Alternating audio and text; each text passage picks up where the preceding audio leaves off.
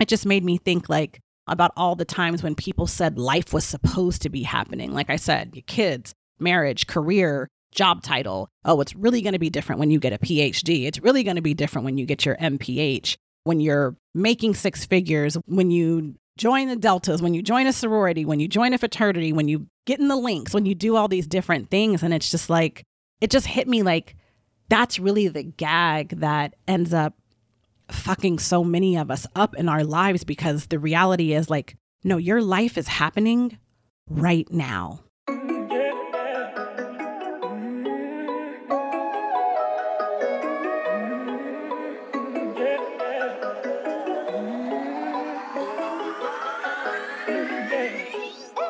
What I want most for women everywhere is to stop playing small and step into your unique power so you can finally show up as the fullest, biggest, and truest version of you.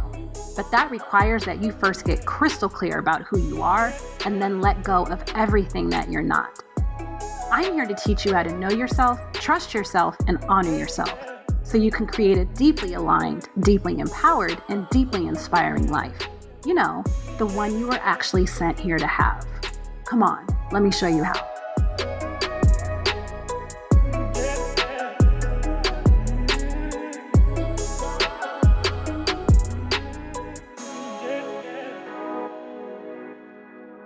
So I turned 42. I was going to say 22. I turned 42 on the 25th. And such kind of like, it ended up being a really good birthday, but it was also really weird because this is the first year, as I said, like in an Instagram post, that I didn't, there was no plan. There, I wasn't going to be going to dinner with anybody. There was no birthday party. There were no friend get togethers. There's no airline ticket. There's no spa day. There's no waxing. There's no rock climbing. There are none of the things that I would have loved to do. There's no kayaking, which I really wanted to do. So it was just weird because I knew going into my birthday that I did not have anything planned and it was just kind of like an odd and unfamiliar place. But I also feel like that's kind of where I am at this point in my life because things are changing and expanding. And I like to call this the hallway phase. And we all have this where you're not what you were anymore. And you're also not yet what you're going to be. So you're in the hallway. You're not there, but you're not quite there yet either. And it's not like you can't see the door at the end of the hallway, but what's happening is your depth perception is off. So you see the door, but you can't really tell if it's like 50 feet, 500 feet, 5,000 feet. So you're just in that kind of in between space. I think another way to describe it would be like being in the void. It's that place of like possibility where everything is possible and yet none of it it's all here right now in a like a deeper spiritual sense, but in a practical sense like none of those things are here right now. So anyway, just thinking about turning 42 and for I'm not a person also who's really like, "Oh my god, so old." Like I don't yeah, old is just not really a concept that I attach myself to. I have a couple of friends. They're actually guys, which now that I think about it, are like, oh my God, I'm so old. I'm so old. And they affirm that all the time. I don't really think about that. But as I've mentioned, I am really mindful of time and just time, death. How are you using your time here?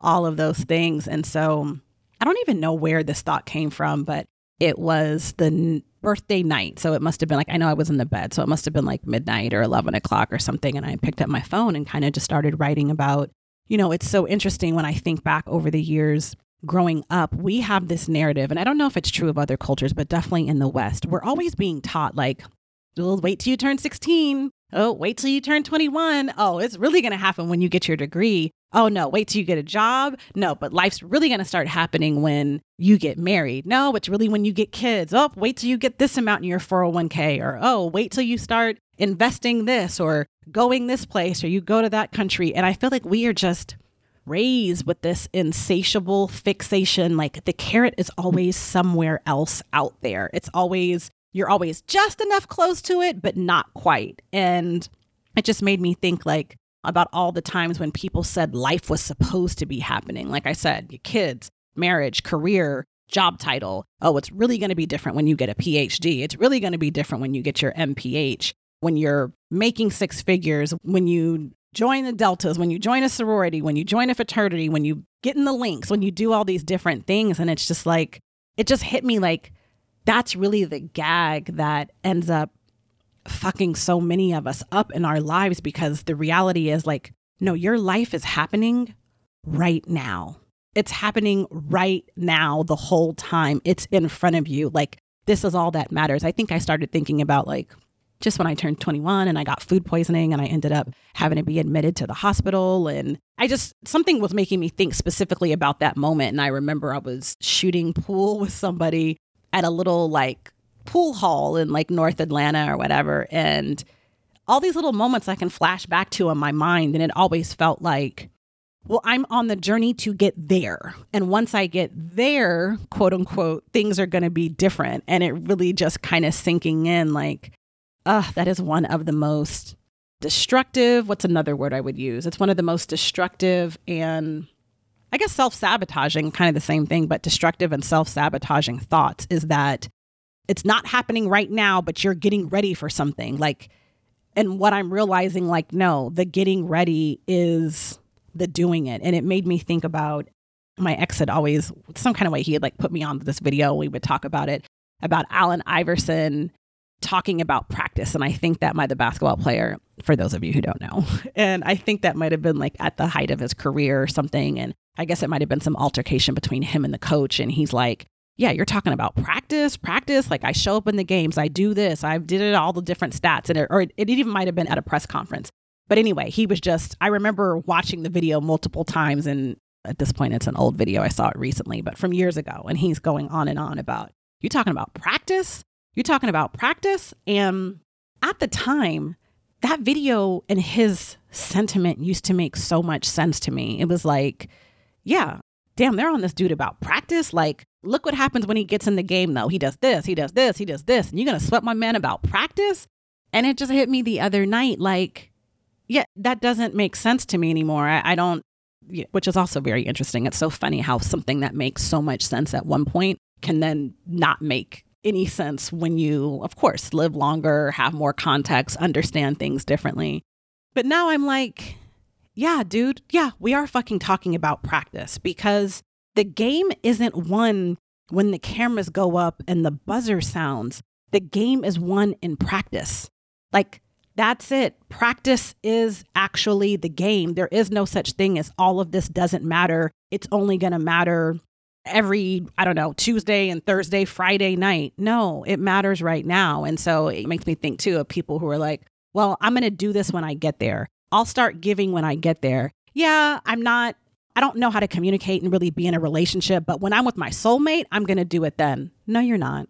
No, you're not because you don't do it now. Like the doing happens in the everyday, which means it happens in your practicing because the practicing is the life. And so it just made me think like, yeah, your life is not a dress rehearsal. It's happening right now. And as long as we keep creating these things of like, it's going to be better when shit's really going to pop off, then I'm really going to be satisfied then, like, you know, or maybe I should say when, like, when this thing happens in the future, when this thing happens in the distance. And it's like, no, all of the important things are happening now. And I may have mentioned this before, but it's like when the pandemic started last year, I would go to the store and always call my neighbors to see if they wanted something because my thing was like, okay, everybody in the neighborhood doesn't need to expose themselves if I'm already going. There's no point in all of us going. And these are the neighbors that I'm like closer to. And so um, I would always call and you know, I think one of the first times I did it, they were like, oh my God, thank you. And I probably had a list of a couple things and I pick up the things and it's like, what do I owe you? You don't owe me anything. You know, it's my pleasure. Don't worry about it or whatever.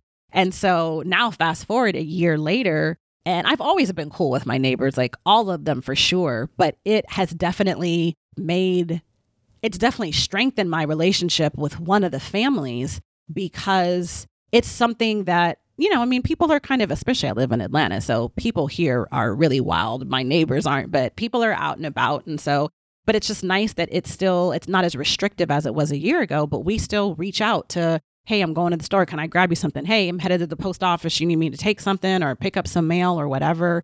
And just that kind of I think about currency circulation. Of course, money is a type of currency, but just energy in general. Like, how are you making sure that energy around you is still circulating? And that's not something you wait and do later, it's something you do now. And so, just in the little exchanges that we have. And then it was like, oh, hey, I'm going to pick up some Indian food. Oh, I didn't know there was an Indian spot over here. Oh, yeah. And so it's just nice to see how the relationship and connections have expanded just in the quote unquote practice. But if I had waited to say, well, no, I'm going to wait to really connect with them when I have a partner because all my neighbors are married and it's weird for me to be the single woman. So I'm going to wait until that. No, connect with the people now. Like it doesn't, you also don't know where things are going to lead. You don't know where they're going to go. But if we're always waiting for some made up time in our minds in the future to think that things are going to happen, then I can very easily see how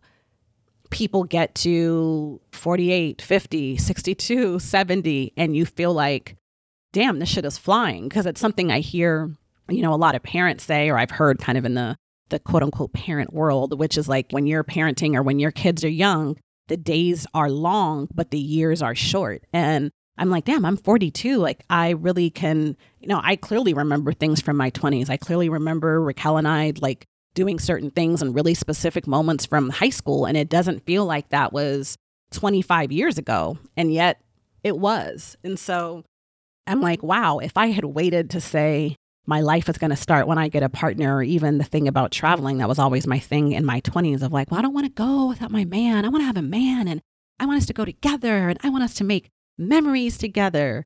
Yeah, I mean, I have had partners, but one of them didn't want to travel. The other one we went places with, and the other one we actually, one of them didn't want to travel. The other two, we did things together, but one of them was strictly in California, and the other one, we did go other places, but it's like, okay, so you're, and I remember that was one of the things that really made a big shift for me.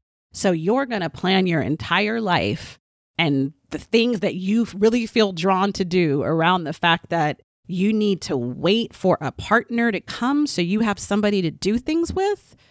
What if that shit doesn't happen? What if you end up being with somebody amazing and they're great and they don't want to go anywhere? They don't want to go to Morocco. They don't want to travel. That's not a priority for them. They don't make that a priority in their life. You will have wasted your entire life because you built up some narrative and dream in your mind about what this dream relationship or partnership was going to be instead of you going to find and do the thing now. So, anyway, super short podcast this week, but just, yeah, wanted to remind you your life is not a dress rehearsal.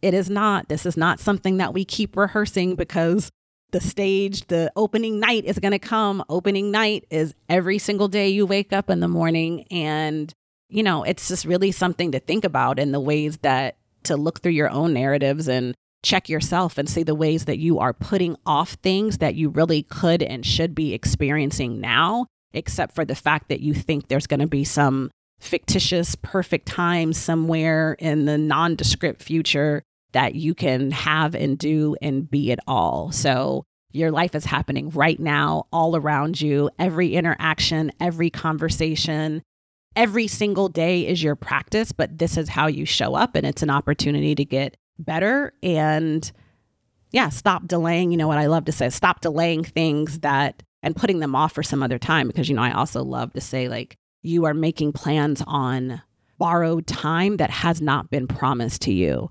The game could be on Monday, and knock on wood, I might not make it to Monday. It's Saturday. Anything can happen at any point play it full out now. So, yes, to Allen Iverson, however many years ago, yes, my dude, we are talking about practice. We absolutely are talking about practice because if you think that the only time you have to show up is when the lights are on and the rafters are packed and people are chanting your name or the TV cameras are up and that's the only time you really need to perform, I know that's the same energy you take to every other area of your life every day matters. The practice matters. Your life is not a dress rehearsal. So think about that this week. I will be back soon and talk to you guys later.